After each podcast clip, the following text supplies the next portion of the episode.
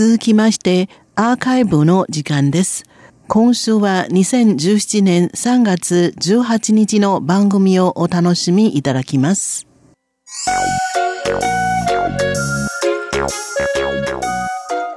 リスナーの皆様、いかがお過ごしでしょうか？宝島再発見の時間です。この時間では台湾の観光に関するいろいろな話題を取り上げてまいります。最初の話題は塚越がお届けいたします。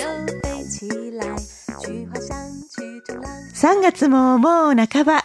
日本の皆様はそろそろ桜前線が気になりだしているのではないでしょうか。桜のお花見は毎年のように見ていても全く飽きることがありません。本当に日本の皆様にとっては一年に一度の大イベントですね。台湾では日本ほど見事な桜はなかなか楽しむことができませんが、それでも春先は百花繚乱の季節と言われ、色とりどりのお花が花開きます。本当に台湾のあちこちで、なんとか花祭りという名前のイベントが目白押しなんですよ。ちなみに、今、台北市内で行われているのは、つつじ祭り。つつじは、台北市の市のお花ということで、近年、つつじ祭りがかなり盛大に行われるようになってきています。でも、今日私が皆様にお勧めするのは、自然の風景と花景色が一緒に楽しめるカラー祭りです。カラーというのは、大きな青々とした葉っぱが何枚もついている中から、一本の茎がスラッとまっすぐ伸び、その先っぽにまるで巻きスカートみたいに優雅な形をしたお花がついています。今、お花と言いましたが、巻きスカートに見えるのは、本当は仏縁法と呼ばれる葉っぱが変化した部分なんだそうです。本物のお花は仏縁法に包まれている長く突き出た棒みたいな部分なんだとか。まあ素人的には茎の先っぽは全部お花ということで構わないような気がします。もともとお花が大好きという方にとってカラーは特に珍しいお花ではありませんが、そうではない方は、今の説明でもどんなお花かあまりピンと来ていない方もいらっしゃるかもしれません。一つ、誰でも知っていて、カラーにとてもよく似たお花が日本にあります。水芭蕉です。お互いに里芋の仲間ということで、似通っている部分が多いようです。でも基本的に水芭蕉は日本では尾瀬よりも北の寒いところを好み、カラーは西日本に多く見られると言います。さて、前置きが長くなりましたが、見渡す限りのカラー畑が広がる絶景を楽しむカラー祭りが今月24日に始まります。カラーは日本でも栽培されていますので、珍しさという意味ではそれほどでもないかもしれませんが、日本では一般的に5月から6月にかけて咲くと言われます。でも台湾ではカラーは春の花。3月中旬から4月下旬にかけて見事なくらいに咲き揃います。日本ではまだ見られない満開のカラーを一足早く堪能する楽しみもありますし、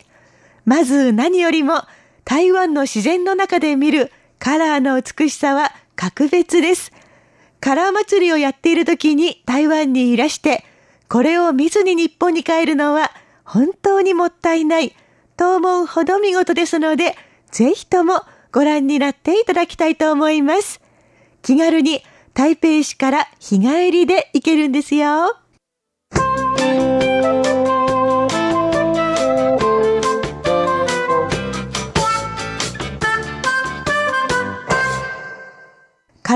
りが楽しめるのは台北の郊外、陽明山です。陽明学の陽明、山と書きます。陽明山は富士山のように陽明山という名前の山が一つドーンとあるのではなくて、たくさんの山が連なっている大きな範囲をまとめて陽明山と呼んでいます。国定公園の一つに認定されていまして、驚くほど豊かな自然が広がっていますので、台北の裏庭などとも呼ばれています。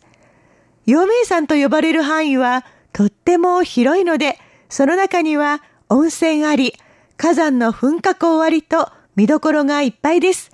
それなのに台北市内からバスで簡単にアクセスできるのも魅力の一つ。カラー祭りの会場となるのもこの陽明山の上なんですよ。竹の子の竹、子供の子、湖と書いて、筑紫湖というところです。ここの海抜はおよそ670メートル。それほど高いわけではありませんが、ちょうど四方を山に囲まれた窪地のような地形になっています。この辺まで登ってくると、山のふもとよりも随分と涼しくなるんですよ。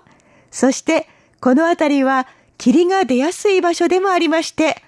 うっすらとベールをかけたような幻想的な景色になることでもよく知られています。そして山からたっぷりと湧き出る清らかな水。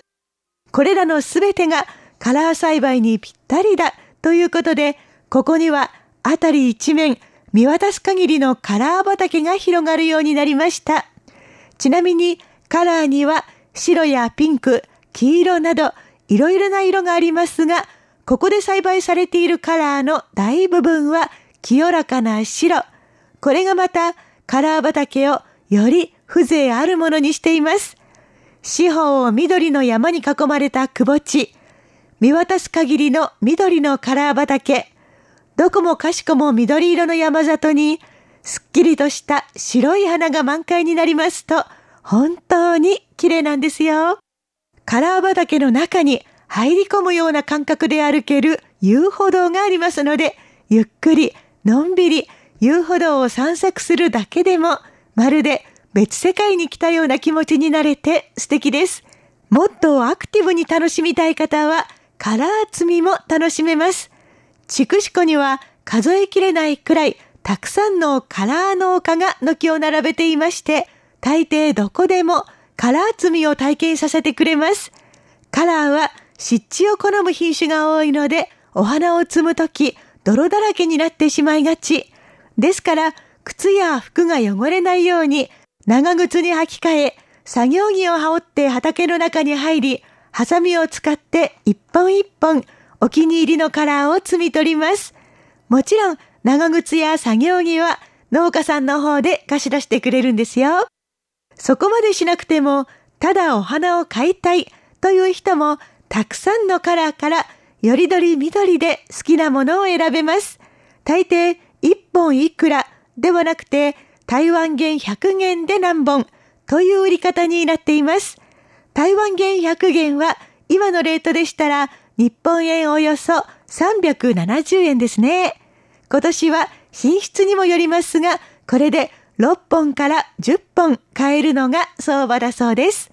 この相場を覚えておくといいと思いますよ。それでは、筑紫湖へはどうやって行くのがわかりやすいでしょうか陽明山は台北市内からいろいろな方法で行くことができるんですが、その分たくさんありすぎて初心者にとっては選ぶのがちょっと大変なところがあります。今日は初めての方でも迷わずに行ける比較的簡単な方法をご紹介します。まず、台北っ子の通勤通学の足、MRT、台北新交通システムで、石ころの石、麻雀パイのパイと書いて、石灰という駅まで行きます。この駅前から小さいアラビア数字の8と書かれた小型バスが出ます。このバスに乗るとそのまんま筑紫湖まで行くことができます。乗車時間はおよそ1時間を見てください。わかりやすいですよね。ただ、ミニバスなので、ちょっと乗り心地は良くないかもしれません。ご了承くださいね。でも、筑紫湖に到着したら、それまでの疲れをパッと忘れるくらい素晴らしい絶景が広がっています。日本の皆様にぜひともこの感動を味わっていただきたいと思います。宝島再発見前半のご案内は塚越でした。こちらは台湾国際放送です。